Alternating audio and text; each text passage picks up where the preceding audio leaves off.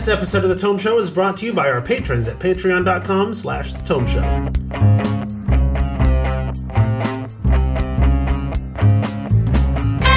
Welcome to The Tome, a D&D news, reviews, and interviews show, and I'm your Tome host, Jeff Greiner. And I'm Tracy Hurley, and in this surprise round, we're going to war against dragons as we look at Dragonlance Shadow of the Dragon Queen. Also in this episode, joining us is our regular errant knight of D- the, the errant knight of D&D, Jared Rascher. Welcome, sir. Hello. Uh, along with Jared, we have the Queen of the Qualinesti here on a diplomatic mission. It's Ginny Loveday. Oh, hello. I did, I, that was a new title for me. I like to I like to pass out titles.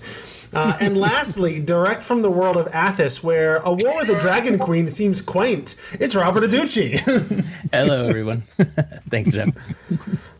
This episode, we are discussing the 5e adventure Dragonlance Shadow of the Dragon Queen. It's a 5e adventure from WotC that takes characters from levels 1 to 11 as they pit themselves against the forces of Takhisis in the War of the Lance, the conflict that made the setting of Dragonlance famous. And as a reminder, in a surprise round episodes, we get our first impressions of a book out very quickly after a book is released, or sometimes before, with the understanding that we probably haven't done a deep read, though, and we definitely haven't played it.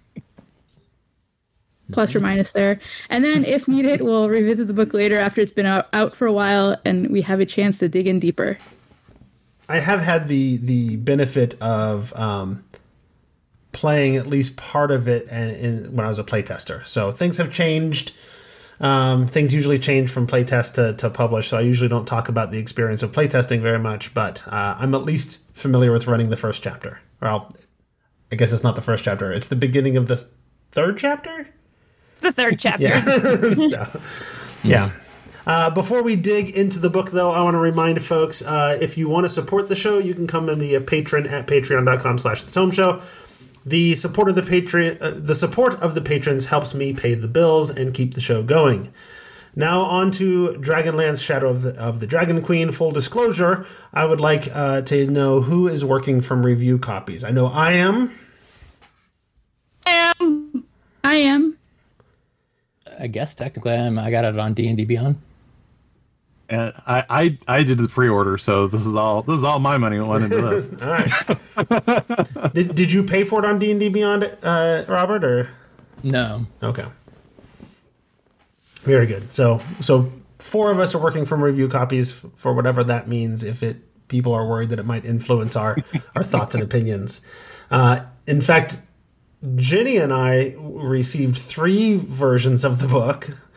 Um, because they had the standard cover, the special cover, and then the review uh, sets that they sent out also had the deluxe box that had the board game, Yeah. the DM screen, and a th- yet a third cover. Um, Tracy's just working from the one because I usually take the special edition co- or the special covers and, and ship those off to her as soon as I get them. So um, that's how she's working from review copies.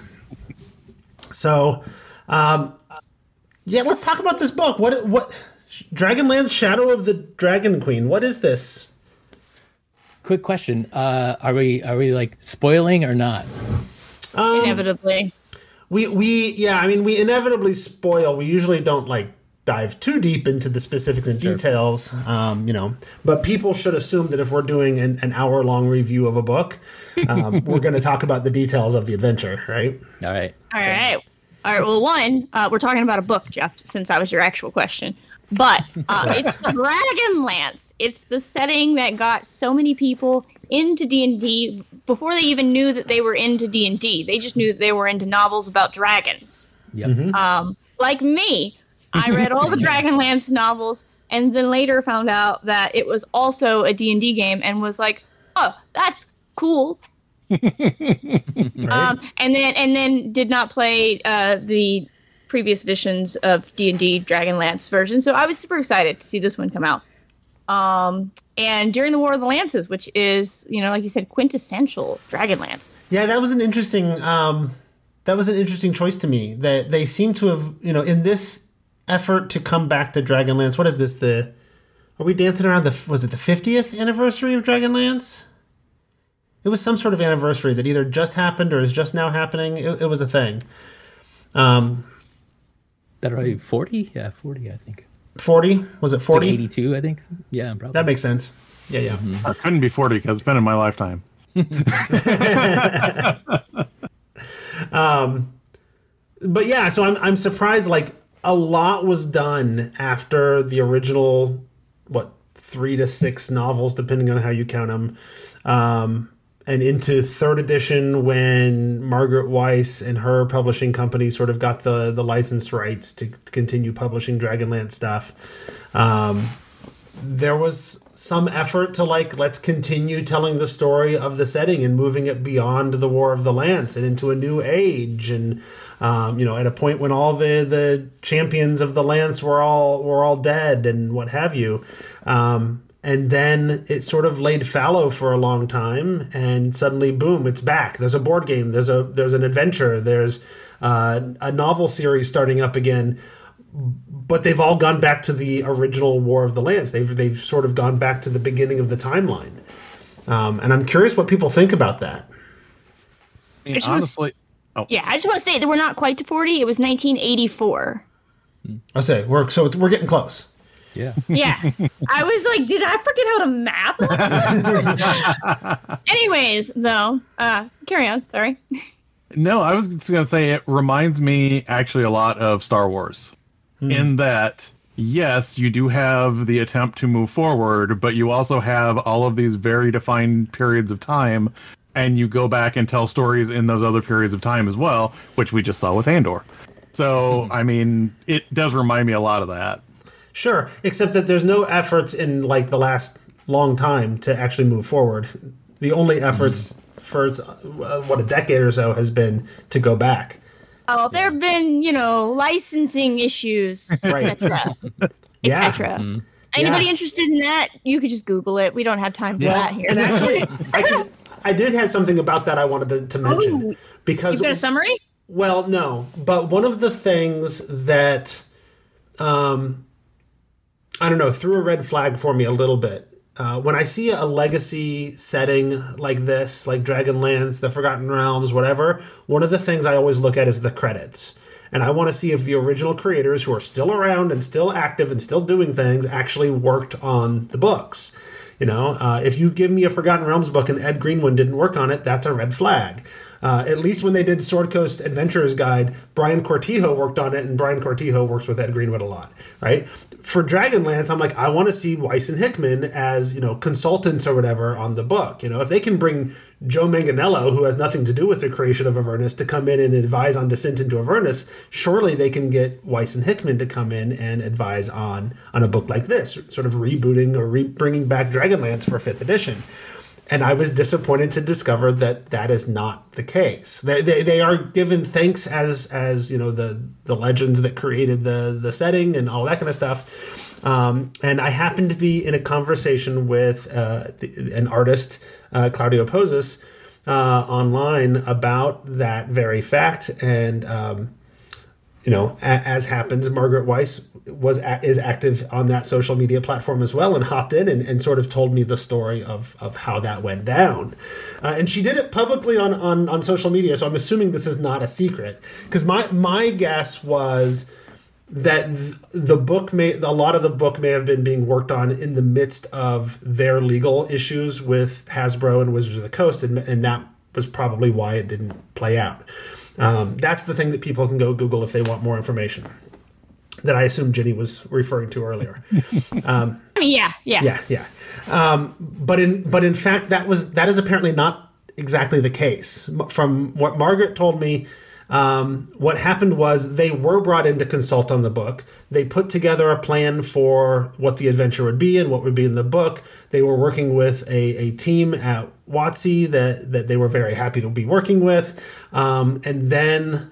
WotC decided to completely change the entire team working on the book that team went in a completely different direction, and they just never sort of reach out to her and, and Tracy um, about the, the book from that point on, and so that's why they're not listed as consultants. Um, I don't, again, I don't know what happened. I don't know if there's bad blood there. I don't know if it happened or that transition happened around the time of the legal issues. But that, I found that to be interesting. Um, that they were involved at one point and then became uninvolved. and, and I know we said they can Google it, but part of it was creative differences, and and I don't again I don't mm-hmm. know anything, and I didn't see that conversation. There are some key differences between the book, the novel, and mm-hmm. the how the setting is now written. And I don't know. I haven't seen past versions of this setting in D and D, but things like I hope it's okay, like the knights who who can be a knight, right? Mm-hmm. and things like that are, are very different. So I just super. I'd, I'd love to be a fly on the walls and a- well, seeing yeah, like yeah, how that all went down mention it. inside Yeah. it, sort of thing. Right. But I think it's going to make for an interesting thing over uh, uh, over time from people who read the novel to come back in and then they find out there's Dragonlance and then they see that there are different differences in the culture and things like that.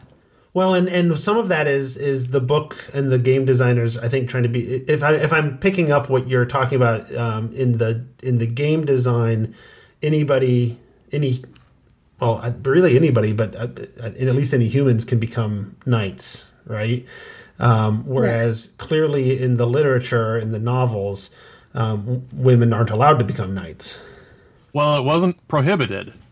It just was not a thing that was done. There, that you get into, you get into all the stuff between what the oath says and what the measure says, and how the measure basically made it uncomfortable for women to become that, but it didn't prohibit it because otherwise you could not have had Laurana, who became a knight of Solamnia because she was not allowed to command the troops unless she was a knight of mm-hmm. Solamnia.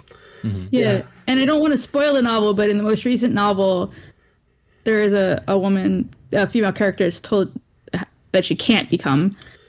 Now, whether that's a hard can't or a, well, it's just not done and thus you can't. Well, and was a she, little unclear. and she was told that she can't pre Laurana uh, in terms of the, the chronology because Yeah. big swaths of that Mm-hmm. book take place simultaneously with the War of the Lance, which Yeah, goes back War to the the whole Lance- idea of that they keep, they're, they're going back to the old the old time, right?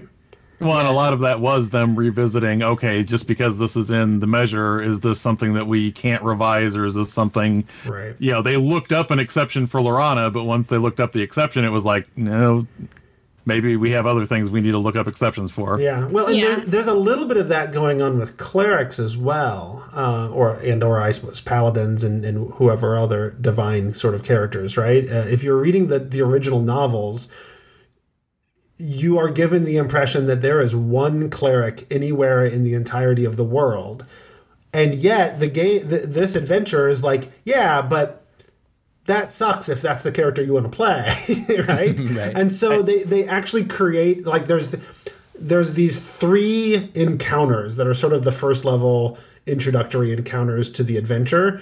Um, preludes. And, and yeah, the prelude encounters. And so it's not assumed that the party is together at that point, uh, but a few of them might be together if they have similar issues. And one of them is this is the the prelude encounter to run for the more divine inclined. Divine. Broken And silence. right and th- and this will be the prelude encounter that introduces that that that explains why hey look it turns out that Goldmoon wasn't in fact the only cleric there's there's this person over here too they just were all the way over there and they weren't a hero of the land so you know we just don't know as much about them i guess They Yeah. have in some of the novels they actually did introduce other clerics that were in other places. They weren't necessarily in the mm-hmm. chronicles or anything like that. But they did say there's this cleric here that was revealed this ability. In Taladas, there were clerics actually before there were in Ansalon, except mm. that because the gods of good weren't supposed to reveal themselves, they weren't proselytizing. They were just supposed to, you know, you are doing the gods' bidding until we tell you now it's time to reveal yourselves. So there's a lot of there there's a lot of fuzziness around that. okay were there novels in Taladas There was one trilogy in Taladas. okay I, I have the old the old second edition Taladas box set, uh, so I know a little bit about the setting, but I didn't I never knew there were novels. So They actually didn't come until like the third edition era. oh okay I do like going back to you know the history of Krynn, how they've started out, you know, kind of the book by breaking down, uh, I guess what they've defined as the four major eras of Krynn. Before the cataclysm, cataclysm, the cataclysm, after the cataclysm, and then the Dragon Queen's return, which clearly is a completely separate era.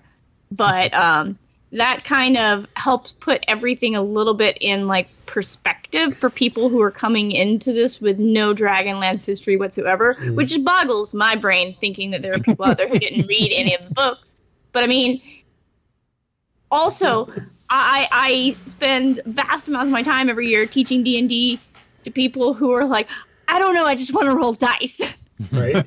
Well, So it- again, it doesn't boggle my brain that much. I'm Yeah, very say, much uh, un- expecting at PAX to run into tons of people who don't know anything about Dragonlance, but that's where we're premiering it. right. And until we started recording it for the book club, I don't think Tracy had read any Dragonlance, had you? I had not, Yeah. and it was very trippy to only have read what we read in the book club, and then to read this new novel, Yeah. and then also look at this book. Because we read the original trilogy. We didn't read And then Legends. and and then Dragons of Deceit and then Dragons that. of Deceit, yeah. oh, Tracy. And so I, I was like, you missed it. hope You this missed isn't too much of a chunk. spoiler. I was like, haven't I read this book before? Yeah. Uh, There was a uh, a poll that Kat Evans did, I think on uh, on Mastodon, where they asked how much uh, you know, or like uh, if people had read the Dragonlance books, played the setting, both or neither, and not that many people responded, but still, like thirty five percent said they books only, twenty seven percent said both, eight percent said the RPG only, and thirty one hmm. said neither. So it's interesting. Oh, Yeah, Dra- Dragonlance has always been one of those settings, and there's not there's a handful of them, but almost everything I know about the setting of Dragonlance comes from the novels, and because of that, I feel like I don't know how to tell a story in that setting because there's this big story that's kind of sucking all the air out of the room. Um, yeah, we have to Going back to abandon the companions. We have, Yeah. to, we have to abandon them. Like Go- that's a going back novel. To, to how you were talking about the the setting and going back to it, you know, the same thing sort of uh, happened with Dark Sun in fourth edition. But if you even if you go and look at all of the uh, I did a poll, a similar poll to, to what Kat did, but for Dark Sun, like where what timeline do people play? And over fifty percent play the original Dark Sun timeline, like from the original box set, which is what fourth edition went back to. And it's the same thing, I think, for this because that's what people, a lot of people, started out with, right? And so, um, same with the books, the you know the the Chronicles in Dragonlance. M- a lot of people started out with that, and so they're going to keep, you know, they want to stay in that time period. But to your point, I think they did a good job in this of like giving a lot of, uh, you know, a lot of sort of callbacks, but also it being a new story. Yeah, no, well, and and there's a difference because I feel like fourth edition Dragonlance didn't go back to the that timeline. They rebooted that timeline and kind of told the story again. Whereas I feel like the effort here, and maybe I'm wrong, and, and you can point to a spot where I missed it, but but I feel like the effort here wasn't to reboot the War of the Lance, but to go tell a different story in a different part of Ansalon. Uh, Yeah. what, but that that just dovetail. You know, it's it's it's the Rogue One of the War of the yes. Lance. Yes. Yeah, for sure. Yeah, That's no, I exactly how I feel about it. wow, we keep coming up with Star Wars analogies for, for Dragonlance. It's like we've been watching. It's a, it's it's it's a space wait, a fantasy opera, not a space opera. Yeah. Um, but if you've been doing Spelljammer, everything's a space opera now. Right. Uh, it's just we got we got into uh, Krynn space, I mean, that is a thing. But that's that's kind of the point, and and and literally, you know, like what what they kind of open the book with, actually, um, yeah, literally what they open the book with is that it provides a, grim- a glimpse of Krynn through a very through a lens of a very specific conflict rather than like looking at the whole world what's going on over there. We're focusing on the city of Kalaman in the nation of Solamnia as the war of the lance first reaches the border. So like really really like you know um, honing in on that specific point in time where like okay at that point in time uh, the companions aren't they're not here. They're they're they're over there doing all of those stories that we already know about. But the war is also here and we can't wait on you know these five heroes to save everybody. Um, if we did that then you know all these poor people here in Kalaman would die so your turn to be a hero Right. and i think that was really kind of artfully done Yeah, it's interesting. It's it's also one of those. I don't know. It highlights for me one of the things I keep running into with uh, fifth edition adventures, um, in that for the most part, they are way bigger than an adventure, but they're not quite. They don't quite come to a conclusion to be called a campaign, right? So so you know these heroes are off saving Kalaman, and they get to eleventh level, and they're they're equal, if not greater, in power to the heroes of the lance that are eventually going to save the day. Where did they go? When the, when this adventure's over, why aren't they involved in the rest of the War of the Lance? Why doesn't that you know what what happens after this? You know that's uh, almost every fifth edition adventure that they put out has me like, you got so close to giving me a campaign, but you didn't, and I don't know what happens for the next you know five to eight levels and how the story finishes. Well, that's up that's up to you. I know. That's always been how, yeah, yeah. All right, that's when you have you hop on your spelljammer and you go somewhere else to make your own campaign. Okay, yeah, no, I, Love I've, Jack hookers I, I've whatever slow- you want. I've slowly come to the realization uh, over the last couple of weeks as I th- have been thinking about this that I think I made a mistake. Instead of pursuing this career in academia and becoming a professor and all that, I should have, when fifth edition got started, just started writing like Act Three adventures that tied in, direct, you know, and publishing those on DM's Guild of just this is what happens after out of the abyss ends and this is what happens after curse of strahd and this is what you know and just just publish those adventures just do the high level act three of every fifth edition adventure that they published i think there's there's there's uh, money on the table So there. you, I don't know. I was gonna say, so you don't want to make money Yeah, right. Uh, because those don't sell. High level adventures don't sell. That's why. That's why they because. Um, I don't. I don't know. You're kind of a, a unique, uh, you know, egg in that you could probably play an entire campaign from one to twenty, but the average group struggles to get to like ten. yeah. sure but So but you know, and that's what they're aiming for. yeah i just wish i just wish I we know. want we want to be able to keep everyone together Right. just long enough to finish this book. Come on, guys. I mean, All right. between between what we actually know happens in the War of the Lance and what gets hinted at at the end of this adventure, you're probably still doing some things. I suppose Yeah, I mean, uh, uh, Jeff, no one has written the what comes after this yet on DM's Guild. If you want to prove me wrong and that it is a money making venture, yeah well you know uh, I'll get right on that after I finish the three manuscripts I've got in the works for, yeah. for, for so my we're, actual we're job. yeah, yeah, we're doing um, the AL Dragonlance storyline. I say Mm-hmm. we. Um, Baldman Games is doing it, and we're not going to high levels either. oh no no no We're we're stopping at uh, tier tier tier three. Of, of course, he gets up when I need to confirm something with him nodding.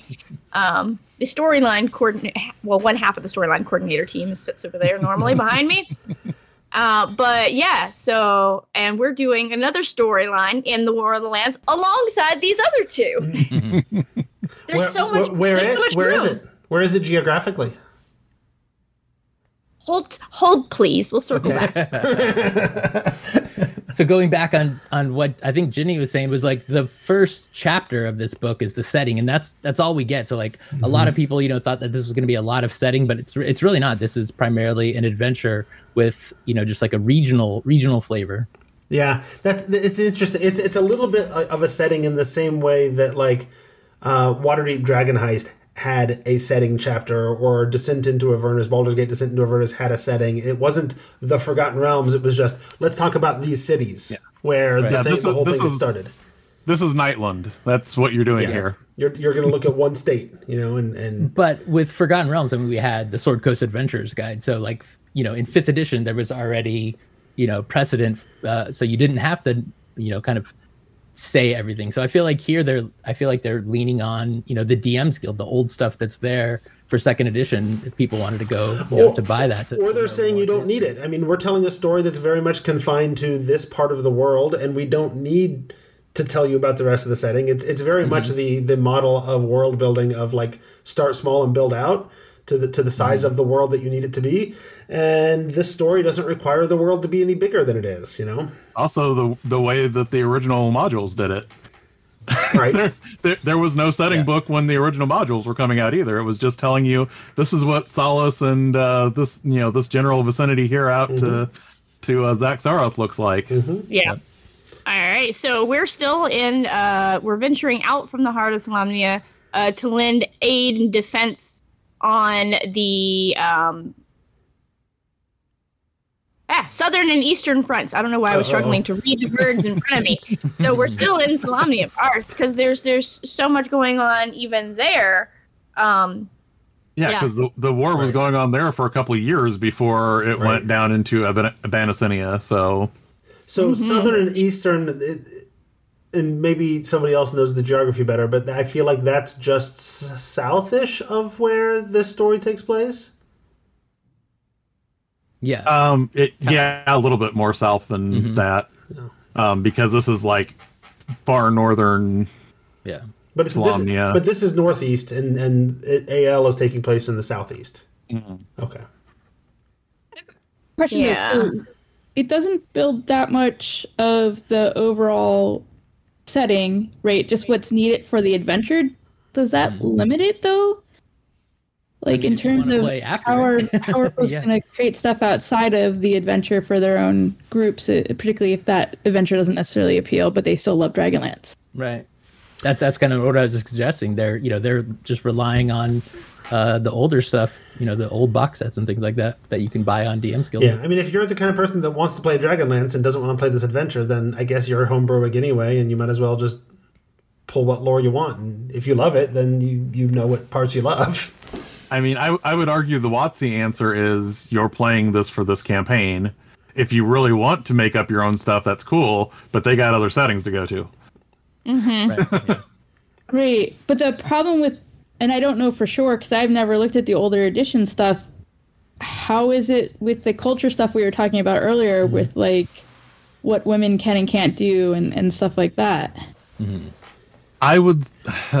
Um, yeah, I don't know the specifics, but I, I was I, I was gonna say me personally because I did run stuff in first edition and second edition in the Dragonlance setting.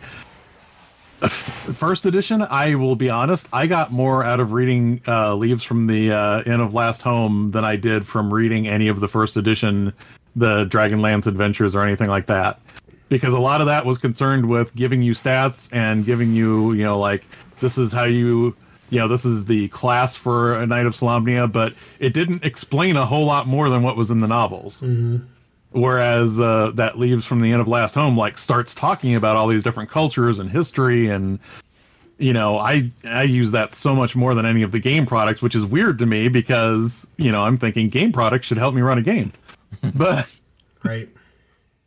Yeah, I, and I, I think they're they're relying heavily on you know outside sources to kind of fill in the gaps for people, and like they've been pushing Dragonlance hard on DM's Guild.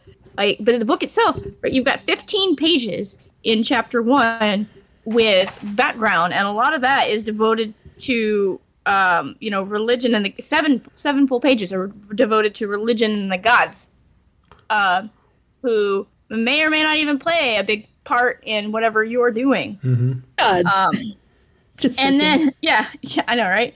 Uh, then you have another 15 pages for character creation, so you get some background there on the knights and the mages. But like, really, the um, you know, if we're talking about like the meat and potatoes of the setting, it's not in this book. It's not in this book. Uh, also oh sorry Yeah, yeah. You get a you get a starter course, um, and then, and then we and then we change chefs. Well, But and- yeah, go- and going back not- to what- it's an adventure book. It's not a setting book, so Yeah. people got to get that in their heads.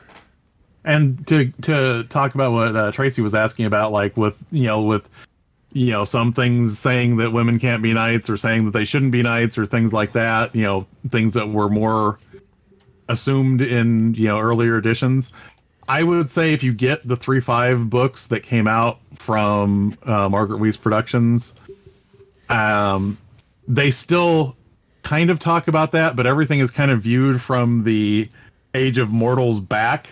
So you're kind of getting, you know, the the long view of the Knights of Solamnia saying we should have never done this sort of stuff, and this is what they're like now. So it still kind of has that, but it doesn't say that that's the current status quo. Um, so I mean, it, it touches on that, but it also has a, a much broader context because it adds like another hundred years or so of uh, timeline in there. Yeah, because I just having read the the most recent novel plus the f- most of the first trilogy, I think it was. I think we read all of the first trilogy, Yeah, but we didn't read Legends.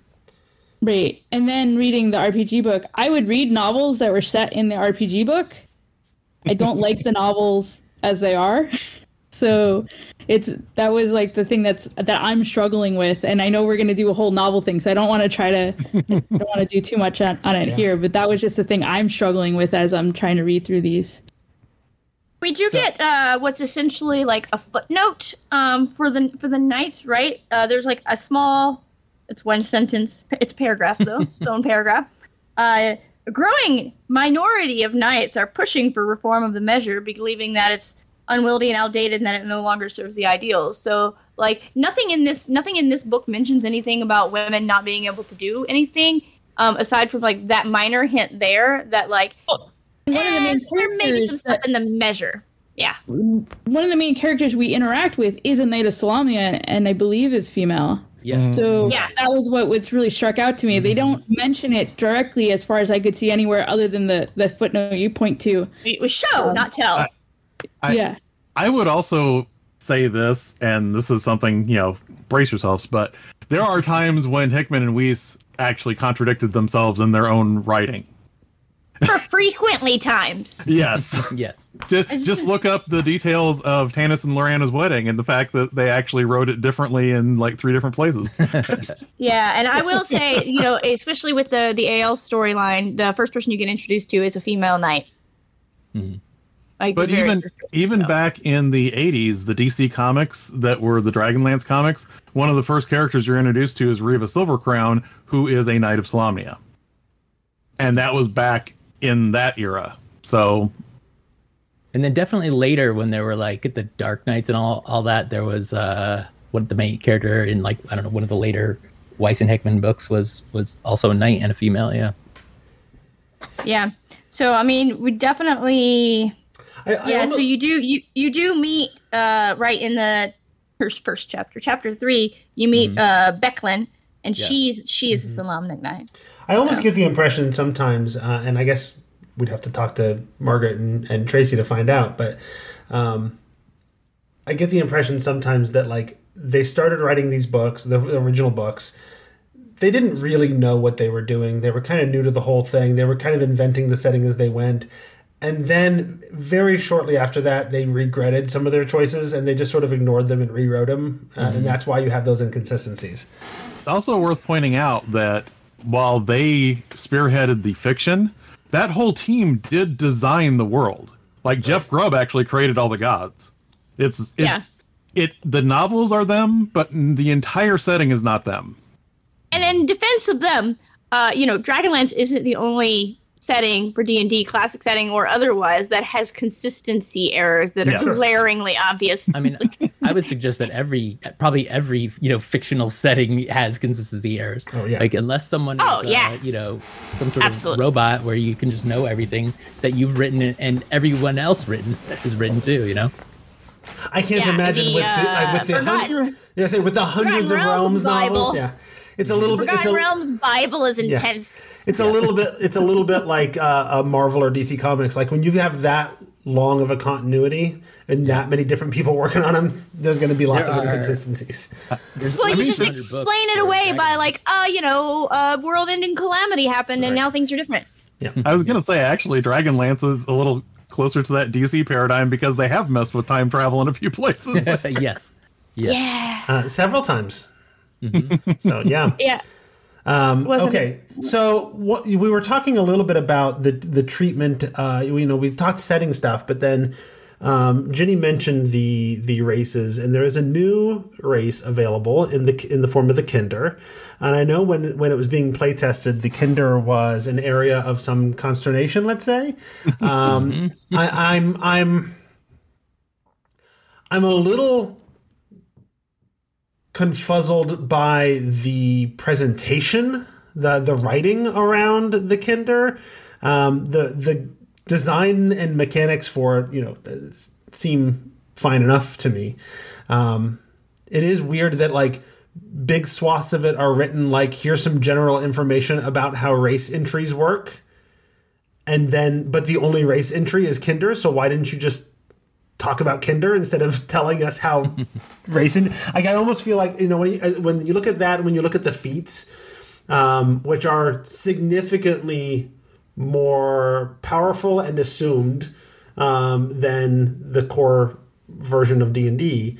Um, there, it seems to me that there are some elements of that kind of stuff mechanically that was is bleeding into the direction they think they're going with the rules updates uh, through D and D one. That may or may not be a new addition, depending on who you talk to and what happen what ends up happening. Right? Yeah, I mean Kender. So yeah, I, I, I love that they included Kender. Kender have a problematic history of people playing them um, as douchebags. Um, I can say that word right because I really just wanted to say dicks. Um, Well, I'm glad you didn't say that. say both. Um, I feel like I felt like it's appropriate to say both. So you know, to the point that like we made a handout to you know let's talk about Kender. Like, what are they? What's the troubled history? And like ten tips for role playing Kender. A lot of these are even things that were like directly from you know Margaret. Like we have a quote from her. It's not the fault of the Kender that players don't know how to be one. I mean, you know, we've got, you know, 10 basic tips here. Like, you're one of many Kender. Not all Kender are Tasselhoff. Not all Right. Kender behave like Tass. you don't have to be a thief. As a matter of fact, being called a thief is considered a base insult to a Kender. You're fearless, not reckless. You're amazed by the world. You know, sharing is caring. You've got ideals you believe in. You're loyal. You're an independent soul. You can't stand a bully. You've got big feelings. I mean, to me, like a Kender is is you know embodying like that childlike one wonder. Uh, somebody said that uh, they're just halfling, and uh, we're trying to start a fight on uh, on the bird site. Um, and you know you could play your Kender as Tasselhoff, but people are going to think that you're, uh, you know, uh, one of those two words that I already said. Um, but you know, there's there's things that you should avoid. You know, constantly stealing from other players, needlessly Right. provoking fights, running headlong into trouble, interrupting dramatic moments, or derailing the Well, I narrative. and I feel like even if you're playing a Tass clone uh, who's constantly stealing stuff or whatever, like that is a session zero conversation with the other players. Like it is not, you know, let the, let it be clear. Like, because this is true of Tass as a character as well. Like it is not out of malice. It is not out Yeah. of me being a dick. It is. It is. I, I'm gonna steal things and I will totally get caught and I will totally give it back and it's not an issue. It's just me telling a story and being goofy and silly. And if that's a problem, then we need to reevaluate how I play my character and be okay with some things. Uh, I think that's a session zero conversation because I think you can play Kender that way. You just can't be a dick of a player and do it, you know? so. Yeah, and I will say, you know, one one big change that we want to look at from where the kender were in the Unearthed Arcana version one and version 2 to where they are now um, is that uh, they took away. Um, I don't, I don't, I don't know what to say like they took away necessarily, but um, you know, first uh, they had. Oh, they had a. So I was trying to decide which UA it was in. I think it was in the second one. The, Um, the literal magic pockets versus the uh, Yeah, the right. figurative ones. Yeah, Kender Kender Ace. Starting at third level, you possess a magical ability to pull an item out of a bag or another container as a bonus action. Uh, like you just ditched that because I don't I don't know. Well, and, and it's kind of classic Kender, right? Is that they're constantly stealing things, so they just have all this junk in their pouches or whatever. But It's that it's that word you're using. They're not stealing it. They picked it up They- they- somewhere they- and they've they've- acquired it, and they've- if called out on it, they'll happily give it back to you oh no, no, because yeah, oh, they, they they didn't even acquire it. They were just holding it for somebody, or they thought you may have dropped it and wanted it back, so they were keeping it safe. Or you know, no, absolutely. Um, but but and, and that goes. I mean, I I remember many a DM back in the second edition days that would allow Kender characters to just keep a massive inventory of all the stuff that they've just sort of picked up along their adventures. And when somebody calls them out on like, how is it possible they're carrying all of that? The, the go-to response is it's just Kender junk. It doesn't, you know, it's not, it's not real uh, inventory. It's just Kender junk. They can get, and so, so the the UA. Uh, the Unearthed Arcana playtest version of it, where they had these like magical pockets that could just hold everything, um, kind of spoke to me in terms of the old school uh, DMs running Kender junk and just letting the, the Kender carry whatever they, they ran across. Yeah. I mean, So- they've got a bag full of, I mean, they've got pockets full of, you know, everything you'd expect a small child wandering in the world to have. A nice shiny stone. Oh, this is a cool feather I found on the ground. Well, this used to be a whole stick, but then I broke it, but this was the pointy end and I still liked it, so I just put it in my pocket. Um, a frog. Oh, that was alive when I put that in there. Oh, no. An, an ancient gold dragon. Tass has an ancient gold dragon in his pouches. Uh, yeah, at one point he does. Yeah, and and then just like the most random stuff, right? Like I think like that was kind of like I, iconic. You know, it's like uh, when you put on your coat for the first time in the winter season, you reach in your pockets and you're like, "What treasures do I have?" So uh, it's beyond always great when it's money. beyond Kender, uh, who no longer have magical pouches that hold whatever, um, they also introduce this new the, a new approach to being a knight of Solamnia and or and or being a uh, a wizard uh, or not a wizard a mage. They went back to the old school. Their backgrounds. Uh, yeah, uh, their their backgrounds. But they're backgrounds that come with feats, uh, which is different. Although they say, at least for this setting, um, back- every- prerequisite- everybody goes gets to take a feat now. Yep. Yeah. Uh, so the uh, prerequisite uh, for choosing one of those backgrounds is that you are playing in a Dragonlance Right. campaign. I have had uh, I have had to have the conversation several times uh, due to uh, uh, Ravnica and Theros with my players of like these are a different setting and the magic items and the and the feats and things are from a different setting and if you want to bring them into this setting we need to have a conversation about that you can't just assume that that's a thing that exists I will say the feat uh, coming as part of the background is not new. That was also in Strixhaven. oh Yeah. Yep. that, yes Al- Like, although- speaking of magic settings, No, again, again, but again, another magic setting where you know you don't necessarily say like clearly, and I think that's the right call. Like we're going to create a setting, and it's going to have these very specific things that are just about this setting. Do not try to bring these into your your DM's game if they're not running that setting.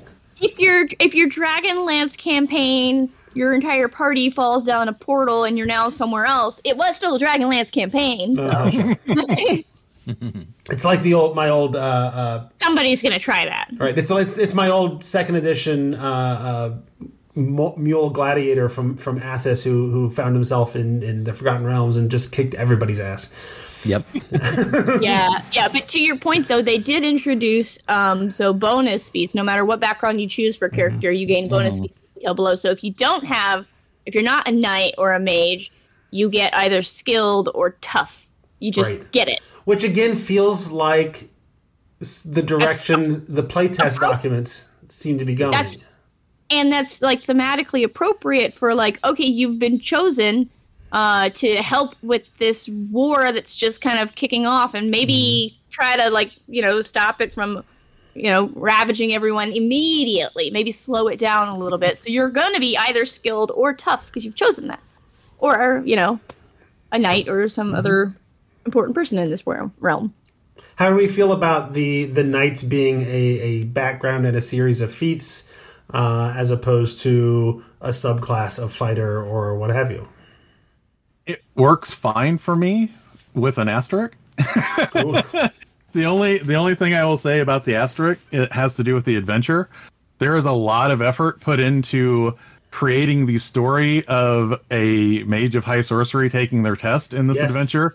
There are very few knights to actually promote you or have any kind of conclave to let you change orders or anything like that. So it's kind of weird that you know you might become a rose knight without ever running into another knight because you just said so, so you were so i mean Yeah, that's that's levels, yeah. definitely a thing, right? Uh, um, I mean, it definitely. I I really like that they they integrated into the story how to deal with the knights, uh, not the knights, the the mages, and, and taking the test Oh, I, because I love that. and, and and that's one of the things that like makes me hesitate to run a Dragonlance game is like, yeah, but somebody's going to be a spellcaster, and I'm going to have to deal with this whole thing, and it's going to interrupt the middle of a campaign because that's the level when they're supposed to take their test, and if they don't take their test, they're renegades, and they're going to get hunted down and killed, and so you have to address this, right? This adventure recognizes that and deals with it, and, and makes that makes that work. Um, but you're not wrong that it's weird that they made that work, but the knights didn't, because the knights are going to be just as, let's say, put out by somebody running around calling themselves a knight of the rose when they've never actually been promoted. Right. So you start as a squire, so Yeah. like I guess So it's you would have a connection. yeah, I guess it's kind of you know assumed that like I don't know you've been squiring for a while, and there were more knights. Their numbers have just dwindled to where they Right. can't call a conclave now, and then they've got you know. You know, most knights began as members of the Knights of the Crown, then move on to join other orders. So, like, you can do that if you mm-hmm. want. They've got a little sidebar about membership and how you can bounce around. But and I think, and I think you could fit that into the story easily enough. It's Yeah, just well, not. I- it's just not built into it like it is for the mages. I mean, Right. it's it's literally Sturm's story in the original thing. He was Right. technically a squire. He had never been made into a full knight until, you know, later on, and you know that was Right. And then that was contentious. Yes. Um, and it was a whole and it was a whole story beat, right? Uh, Yeah. Whereas this doesn't treat it as a story beat at all. Mm-hmm. Um, so yeah, no, that's that's an interesting uh, and I think important point. What do we think of the the integration of the was it the lunar sorcerer, um, which I thought was going to be way more connected to the mages, uh, but ended up being a lot more general than I was expecting it to be. I mean, that's Personally, just the, I think it's kind of weird. yeah, because it's just kind of made up whole cloth, right? Because they, Well, yeah, they and- used to be really sorcerers in in Dragonlance. Maybe later there was something, but Yeah, there were sorcerers so later on, but is this? Yeah, But what's weird to me is it's not about I am I am aligned to Nuitari or Solinari or Lunitari. It is this moon is half full, so I get these powers, and that's kind of strange. Mm-hmm. I don't know. and they, they even call out like and this is how this class would fit into or this subclass would fit into eberron and this is how it fit and so it, it's clearly not a, a subclass designed to evoke dragonlance which is what i thought they were going to do with it. Um, and yeah so i i agree. Like i don't think it's a bad subclass but it No, it doesn't like everything else class wise you know, kender and all and all the backgrounds and all the feats and whatever those those all scream dragonlance and to the point that i would want them in dragonlance and i don't think i would want to muddy those things by putting them in other places um ex- and then you get to this sorcerer class or subclass where it's like except for this thing which doesn't really scream Dragonlance at all. It just screams somebody wanted to make a, a moon sorcerer, and here's a way to kind of shoehorn it into Dragonlance. are, are those sorcerers in this adventure anywhere that, that I- anyone has seen? I don't think any anyone was statted out as having moon based hmm. abilities. All the all the spellcasters, I mean, for I I can't even remember because they actually tell you now in the stat block what type of caster they're supposed to be, and I don't even remember what. I know Dalamar is not supposed to be a sorcerer, but hmm. I don't remember what any of the other ones were. Mm, I don't know. Well, we're we're we're Yeah. 48 minutes into the conversation here, and we haven't actually talked much about the adventure.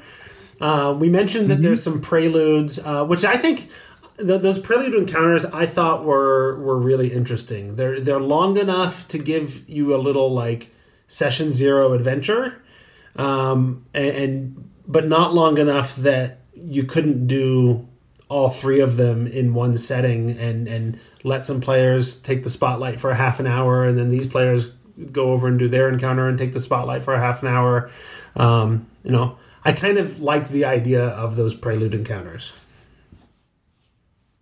Yeah, I, I- thought it was really cool because it it allows uh, you know a lot of people that know it from the old books are like, well, can you play a cleric? Like, what happens? It's like, well, this gives you a way to do that. Yeah.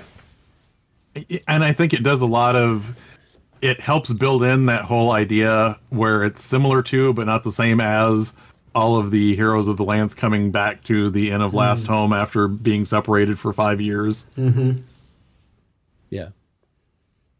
and actually i looked back through the original adventures and those even start with not everyone had the same um, opening encounter before they reached the Inn of last home. Oh. that was kind of interesting too uh-huh. hmm.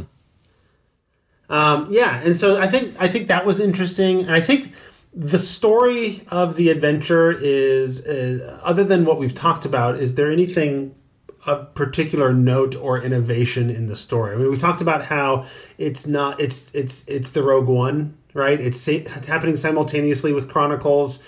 Um, just in a different sort of part of the world, you're interacting with some of the characters. Um, um, honestly, the most the mo- the the most probably the best of the villains of Dragonlance is sort of your major villain um, in in the form of Lord Soth.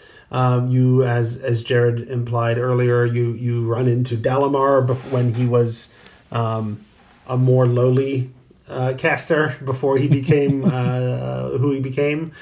Um, you know, uh, but yeah, I, but other than that, like, is there any particularly interesting, innovative, or standout sort of aspects to the story other than the board game piece that I want to talk about in a second? So somewhat Seven. related to that, uh, I really like how they did the adventure or the the combats that were not board game related. How they had that sort of mechanic of the fray, uh, which is sort of like how you can be in a major combat but still have your kind of group combat, so you don't have to worry about a whole army. I really liked those. I liked how they did how they set those up. That was that was really neat. Talk a little bit more about how that works.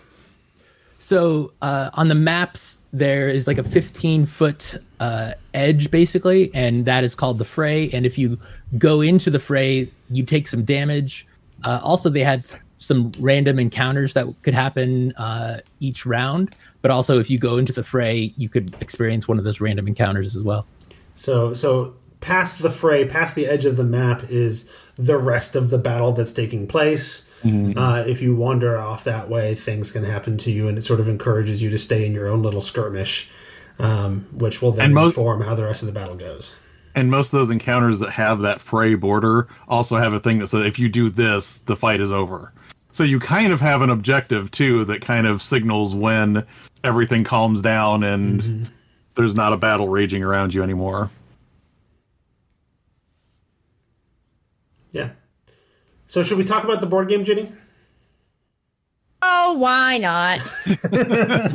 So Ginny and I both got with our reviews uh, copies a copy of the deluxe set, which comes with a copy of the DM screen, which is actually behind me here. Um, for I would say for those of you on the video, but it's just the five of us on the video, so never mind. Uh, it comes with a DM screen. Uh, it comes with a copy of the book that's a completely different cover than the other two, uh, with the, the shiny foil cover that's kind of cool. Um, and then it comes with uh, a copy of the board game. Uh, and the adventure has designed itself in such a way that there it hits certain points where it says you can uh, play out this encounter in this way, or you can play scenario number whatever out of the board game, uh, and that'll that and the outcome, whether you win, what is it, win, hold, or lose, um, will have these sort of uh, impacts on the the story. Although winning and holding seems to have the exact same impact in every single one of the scenarios that I saw. Um, so you don't have to win. You just gotta, you just got to play to a tie. Yeah, I mean, you get you get a little extra perk generally for winning. Winning, like in this, like in this particular one, I don't think this is very spoilery. If you win, you get a reputation card and a medal card. If you hold, you only get the reputation card. No, no, you're looking at the at the board game though. In- Oh, in yeah, the- yeah, in the, yeah, in the- yeah, in the adventure, it says the effects of winning or or holding are this, and the Yeah, effects of losing true. are that. Uh, and very seldom does the adventure care if you win or hold. That is that is that is true. There's little sidebars if you're using it with mass combat, aka with the board game or without mass Mm-hmm. combat. So with mass combat, if you attain a win or a hold, you're now known as the whatever, and you do whatever. Right. So yeah, it's pretty much the same. Yeah. At, Um, thi- at this point, I think I've played. I played once for two and a half hours. Um, I'm guessing that you played the first scenario as well. I, yep, scenario zero we played. Uh, and so I, I was before we started recording. I was telling the story of we we played for two and a half hours. I expect the first time that I play a game for the, for the first time, it's going to take a little longer. Although this is the intro scenario, it's scenario zero. It's the training grounds. It's supposed to be teaching you how to play. Did Um, you read any of it before you started playing, or did you just sit down and open it all cold? I sat down and opened it up cold because I started opening things up and then ran into all the Gloomhaven like cards that say open this when you first start playing. And I'm like, oh, okay, I'm just gonna wait until I first start playing. Um, so yeah, I went into it cold. Um, it was about an hour of setup, and then we played for about an hour and a half. Uh, the the the scenarios are supposed to be playable in an hour to an hour and a half. After an hour and a half, we had uh, only gotten through about two or three rounds of the scenario and accomplished one of the three objectives. Um, and and it was not. I don't know the the the way the game is set up and described, and the rules are set up and described like. A specific piece of information that you absolutely need to have only exists at one place in the in the rules. And so mad it- about that too. Oh yeah, but it's but it's relevant in five different places, and they don't even mention it.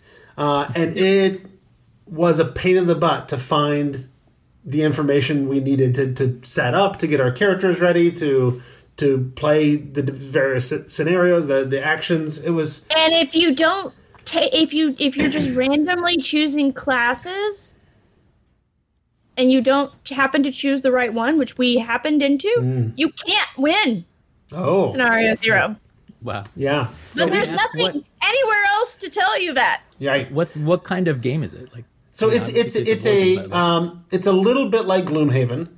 Um, it's a cooperative game, but instead of having monsters on the battlefield following a, a complex algorithm of how they're going to behave, so you can not have a DM. Uh, in this case, you don't have that, but instead you have the, this mass combat mechanic that's happening simultaneously with the rest of the game.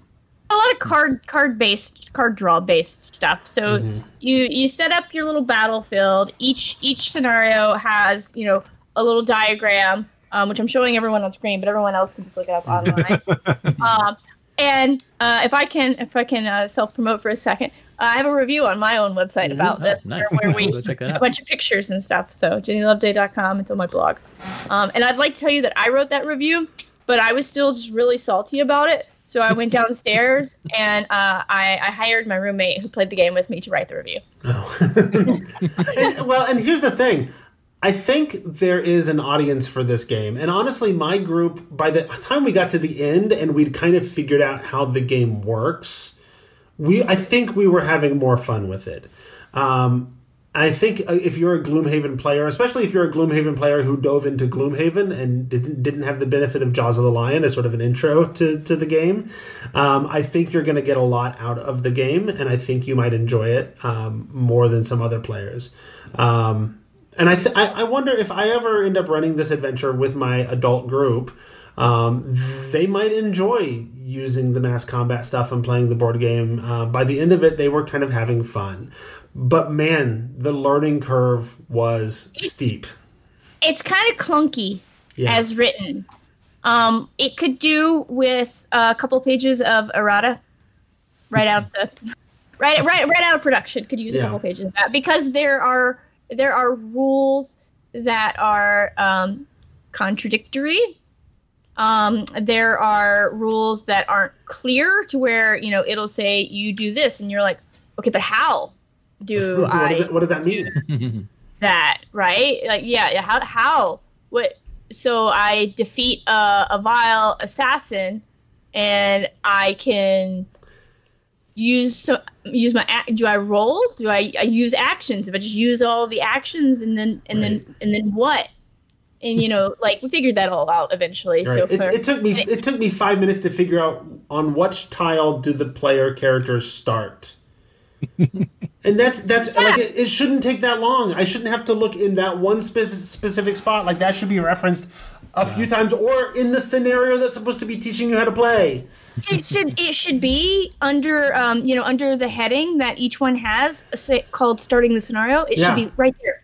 Yeah. Um, yeah, yeah, yeah, so uh, so there were some frustrations. sounds like yeah. You Yeah. do you feel like trying to do mass combat only through this tie-in product, like for Dragonlance, which is about that um, moving between like about a novels war. themselves are like moving between local combat, two people are fighting, to like the bigger thing going on. Do you think like maybe people feel disappointed that there's not more of that mass combat rules like built into the adventure itself? yeah, people are going to absolutely think it's a money grab to get you to buy both. Because you cannot do mass combat without the board game as mm-hmm. it's written.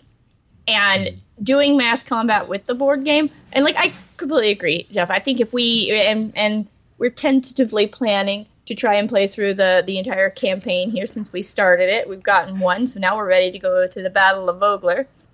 Uh, we're going to start saving people now, not just practicing. Um, we're probably still going to end up with everything on fire. God, does the, so much does fire. the board game kind of mimic the storyline of the um, the adventure? That's the that's Uh, the impression I get.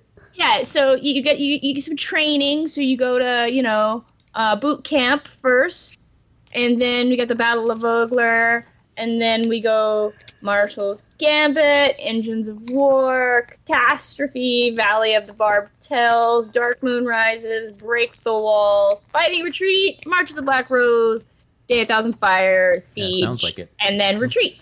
Mhm. Yeah, so yeah, it pretty much does. It's a campaign in and of itself, right? So, um, you, you you gain honor as you go along. You can play with the characters that the six characters that they provide you, or you can actually just use any character that you have because the character itself doesn't matter. Right. Unlike, unlike Gloomhaven, where you get your powers based on the character you choose, you can play any character, but the only thing that matters is the class that you choose. And so, as long as you pull the class card for your own D and D character, you can just pull out your mini that you use for the game. And I I hope that you know everyone doing that. Somebody in the in the group has chosen the right class to beat the first Right. scenario. I'm God. I'm I'm so mad about that. Oh. Like it's literally unwinnable without that one specific class. And we had four people, and there's and there's what? How many? talk, how many talk about that situation because I clearly didn't get to the end of the scenario. So, which what what could you not accomplish, and what class did you need? equipment. There was You have there- to have. You have to have equipment to win. You do have to have You- equipment to win, but you can get equipment by defeating the the the bad guys. Where does it say that? There, there in in the rules about the combat. If you defeat, if you if you roll high enough, like a certain number above their level, you actually get a, a piece of equipment for defeating them. It was a whole thing. But but we kept we had a we had a rogue in the party, and so we kept defeating the bad guys using one of their abilities instead of actually fighting them, which meant that you don't get the equipment. Which meant like until we realized that that was a condition to win, we were also going to hose, hose ourselves because we were using our powers instead of actually fighting. yeah so so yeah i do i do see that now but like you then you have to have people who have the same ability so that would be you know your your strength constitution dexterity etc all You need, to those be able, abilities you need to be able to win the fight handily in order to make that happen. yeah so if like you know uh so we'll use we'll go back to scenario zero for for the for example right? So you put out the vile assassins randomly. So if you get like all wisdom ones and nobody is mastery and wisdom which you could very easily get um then again you're still not going to handily beat them so you have to have i think it was the sorcerer uh, is the only one who has the option to just get equipment Oh, the only class yep. so that was very frustrating for us. I do I do see that, and I I do remember reading that now. Um, but we never achieved that. Right. We only squeaked by. Well, right, because because it's designed in such a way that it's not going to be uncommon to squeak by. You're not rolling a, even a normal d6. You get a zero, a one, or a two. yeah. Uh, so, so, so the odds that you get a high enough roll to defeat them handily enough to get the equipment, um, it's it's entirely feasible that you just don't. But I guess that's I guess that's why it doesn't matter if you get a hold and, and you tie uh, because you can still just go on and if if you Yeah. didn't, didn't meet that condition. and our first couple of event cards were all out all out battles as well. Oh, Yeah, first first first first four event cards were all all out battles. Uh-huh.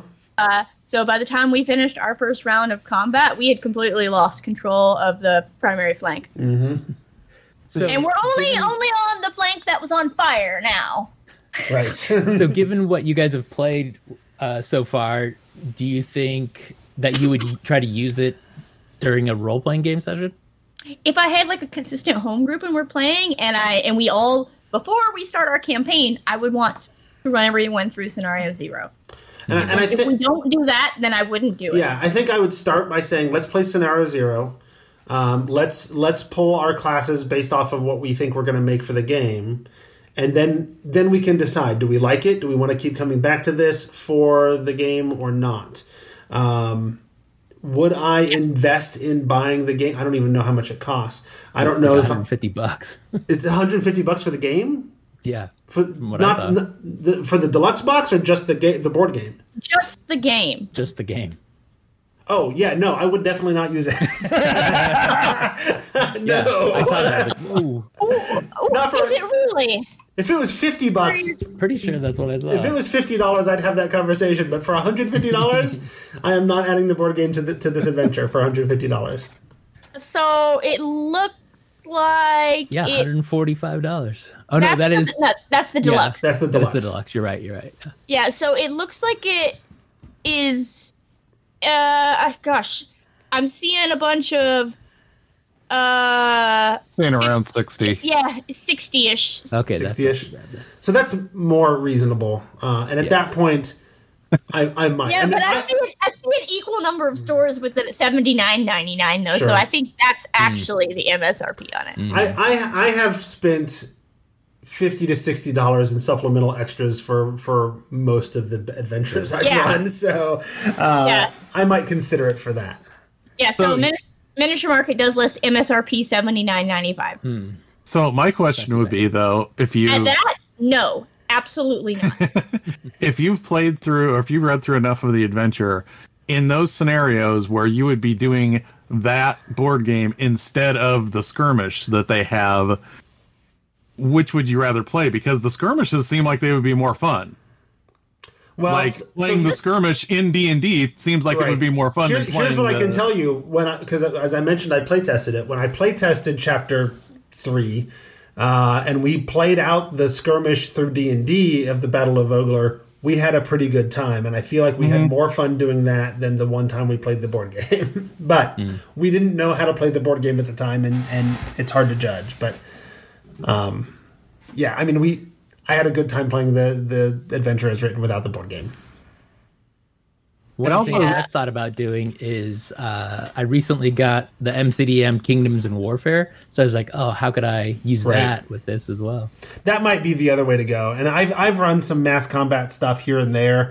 Um, I, so you know, I think it, in my previous big campaign, we it came up once or twice that we did some mass combat, and I just used some one of the old uh, Unearthed Arcana uh, playtest rules for mass combat. And as much as people warned me against doing it, and by that I mean Sam and Mike on behind the DM screen um, told me not to do it. It's not any fun. We did it, and it was a blast. We had a good time. Um, so that worked out okay for us and it was it was it was a good time as well but it was also a short little thing not a whole scenario that's going to take you know that my guess is that if we ran chunks uh, where it was just the board game to, to play out those scenarios that would probably end up being most of our our, our session Yeah, there were mass combat rules in an AL adventure in season five, I think, Robert, and those those weren't bad when the giants were attacking or something. I forget. Yeah.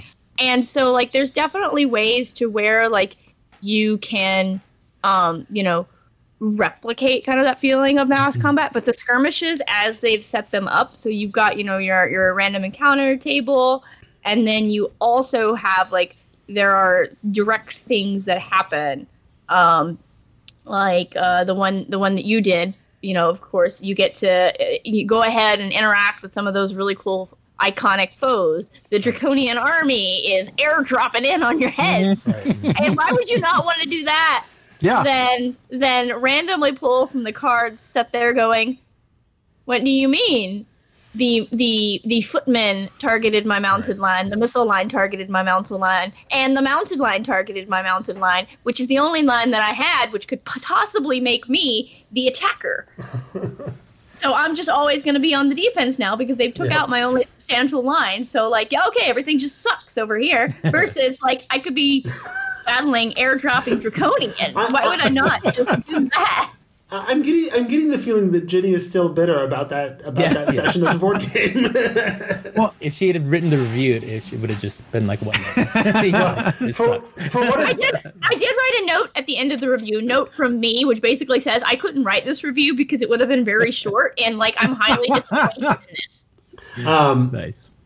yeah, no, the, the strategy that we figured out is that one of the players has to just sit on one tile and do recruiting every single round because you can you can build up your army pretty decently that way. There was the sacred temple or whatever that you could just recruit six six soldiers every round, um, which is fine strategically, but it's not fun for that player. So, so go ahead and um, read that back because that's not how that works. Oh, okay. Well, then maybe I missed that. But see, this is I also got, re- I got really hopeful on that one too. But no, you add the recruit card to the deck, and after you spend the card, it goes away. okay. Well, that yes, that's not how we did it. so No, What's No. interesting though is um, I was talking to uh, Brandis because for once I actually had something that he didn't, and uh, he was asking me about the mass combat, and he was asking like in the skirmishes, do you determine the effects of the mass combat? And I was like, well, no, but that's because the way this is written, you are almost always holding a position, waiting for reinforcements, or waiting to retreat. You're you know, you're not winning against the Red Dragon army. You're surviving against the Red Dragon army until your adventurers can go do something. right. So I don't know that this is even something where I want mass combat. I just want battlefield feeling. You know what I'm saying? Yeah. Yeah. yeah. Agreed. Uh, well, you know, uh, hopefully someone besides John Christian has been stockpiling the little draconian minis for years, so that you could just throw them all out on on your table and be like, "It's an army, everybody!" And then your players be like, uh, "We'd like to tactically retreat." Uh, because that's realistic right there, Be- and and really, even in the board game, you're not winning. You're all of the cards that you draw are the draconian army raining down like hellfire and stuff upon you, or it's like sometimes like literally fire. Like one of the actions you could take is to put out fire, but then the opposing commander for the training scenario uh, is I'm gonna light two fires, and you're like, I just spent a whole action, and you're a jerk. But I So mean, I, yeah. it's kind of interesting to me though because even in you know the stories, nobody was winning, winning against the dragon armies until after the Whitestone Council and Laurana started to you know lead, and they you know made her the Golden General.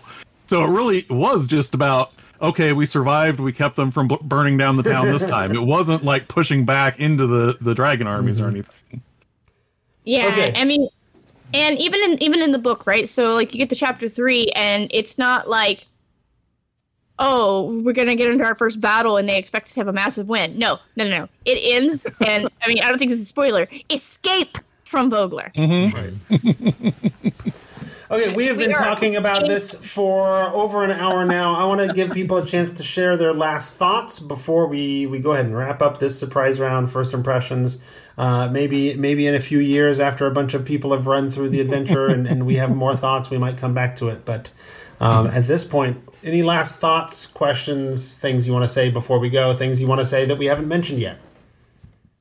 Uh, I, I just want to say, you know, I am I am very excited to see this out there for people who've never experienced Dragonlance. While it doesn't go solidly into the setting, I think it's going to encourage people to go back and pick up those novels and pick up that older content to see more about it because the fights and the combats that you do get in the book and the war itself are a very interesting, you know, part of the lore of Dragonlance. And I think, you know, in their goal to appeal to as many new players as possible, like they picked the right era. Mm-hmm. Any other last I'm- thoughts? I am really happy with this adventure overall. There's a few places here and there where I thought oh, they could have done this a little bit different, but overall, I actually think they pull it off really well. And I think compared to some of the WotC adventures where I really liked the adventure, but I didn't feel like they stuck the landing, this to me honestly feels like they stuck the landing. Mm-hmm. Because if you look at like the last three things you do, Yep. it's like here is one major adversary that you deal with. Here is mm-hmm. another major adversary. Now here is you know your your final battlefield stand. That's you know almost like fighting the Witch King on the you know on the you know in Lord of the Rings. It's, it's like you know I really like how it wrapped up. Yeah, the Yeah. adventure as a whole, I think, I think is is fantastic. From what I've read of it so far, I, I really like it. It, really, it gives a lot of, like I said before, touchstones to to older fans that you're gonna love, and uh, I think newer fans are just gonna learn a lot. Uh, we were talking about like how you know if you wanted to play um, a campaign, what would you do? So if you go to DragonlanceNexus.com, they put out a book just recently, actually, uh, called Tasslehoff's Pouches of Everything. And it is all fifth edition stuff. Um and it's sort of uh age uh, or what is it called? Um like timeline independent. It actually talks about the war of the lance but then it talks about the future stuff too the chaos war the rise of the dragon overlords and the war of souls. So uh it has tons of geography. So it's it's definitely um what you want if you want to play some more uh dragonlance Excellent. All right, then I'm going to go ahead and call that the end of this episode. Oh yeah, was there something else? I was just gonna say, um, unsurprisingly, I liked a lot of the art, and they have great character portraits, and uh, uh particularly of like grandma. uh, Like there's a grandmother in there that I saw that was great, and because of the subject matter, there are um, even families and stuff like that because you're you're helping people within a town and stuff like that. So I The like that art's a amazing. lot. The Yeah. art's amazing, and the representation in the art continues to to be uh, wo- wonderful. I um, I thought it was really interesting that they chose to depict all three orders of mage as women. Though What, didn't I see? Was it in this or in the board game where they they depicted the different orders as different races as well? Which Uh, cle- that- which which clearly is a thing, but you don't hear about you know black robed dwarves very much in the in the the yep. novels. Uh, I mean, No, that was back in the day. You know, it was only uh, dwarves. Dwarves weren't wizards except for the one kind of dwarf. Can't remember him. Yeah, the Uh, the the Theiwar. Yeah, the Theor. Yep. Yeah, so I mean the the the black mage is clearly a, a dwarf or a halfling. She's much shorter. Um, the red mage, uh, unable to determine her actual race because she's got her hood on and I can't see her ears. Could be elven. And then um, we have uh, a dark skinned human woman for the all right. yeah. So, Anyway, okay, so I am going to go ahead and call that the end of the episode. I want to Yeah. I want to thank uh, all of our guests. Uh, Ginny Loveday, where can people find you on the internet? Oh God, uh, this is now getting more complicated by the day, right? uh, let's just start uh, though. Um, you can find me online at Ginny Loveday on all the things that I'm on. Um, if you're on Mastodon, though, it is dice.camp. Um, since that, you also have to know that bit there. But aside from that, uh, my website, um, and I need to put my link tree on my website because I've been keeping my link tree up to date. So if you can find that, which is still on my Twitter profile, uh, then you've got me everywhere. Uh, but uh, yeah, ginnyloveday.com, and I'll be at PAX Unplugged, and then my next con is Winter Fantasy, uh, Fort Wayne, Indiana, Just February down, first through the, fifth. just down the street from me? Yeah, you gonna come? I, I don't know. we'll see how the semester's going. so, yep, it's just a couple hours away. Jared Rascher, where can people find you on the internet? All right, you can find my blog at whatdoiknowjr.com. Um, you can also find some of the reviews that I write at Gnome Stew. And my friend Ange and I have a new podcast called Thaco with Advantage. Nice. Ooh. nice name. what edition are you playing? That doesn't make sense. Okay. What? Go- no. Robert Adducci, where can people find you?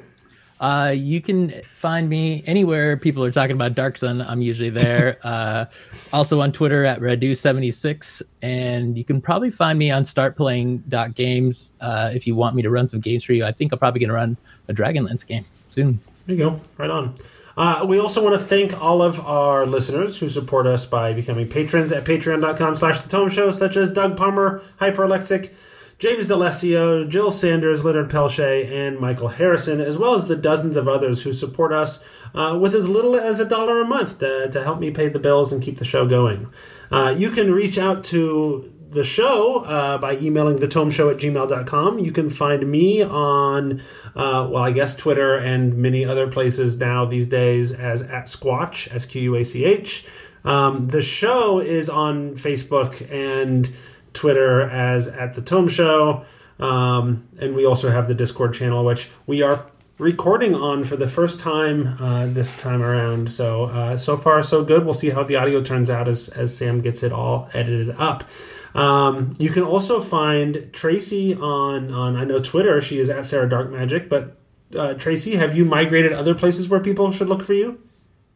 I allegedly have a place on Hive, and I think it's called Counter Social, and we'll figure out where else I go. Right? And Instagram.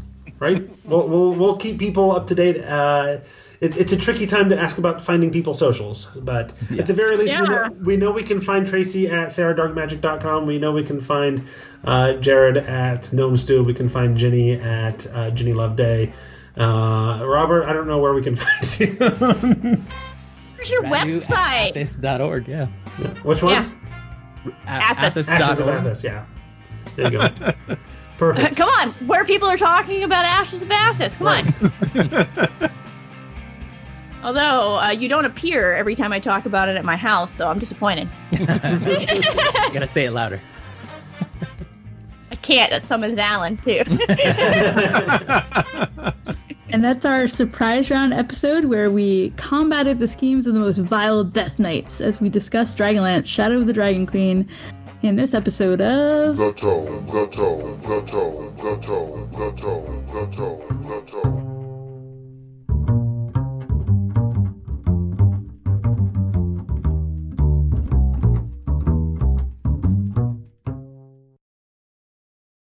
I'm on the wall.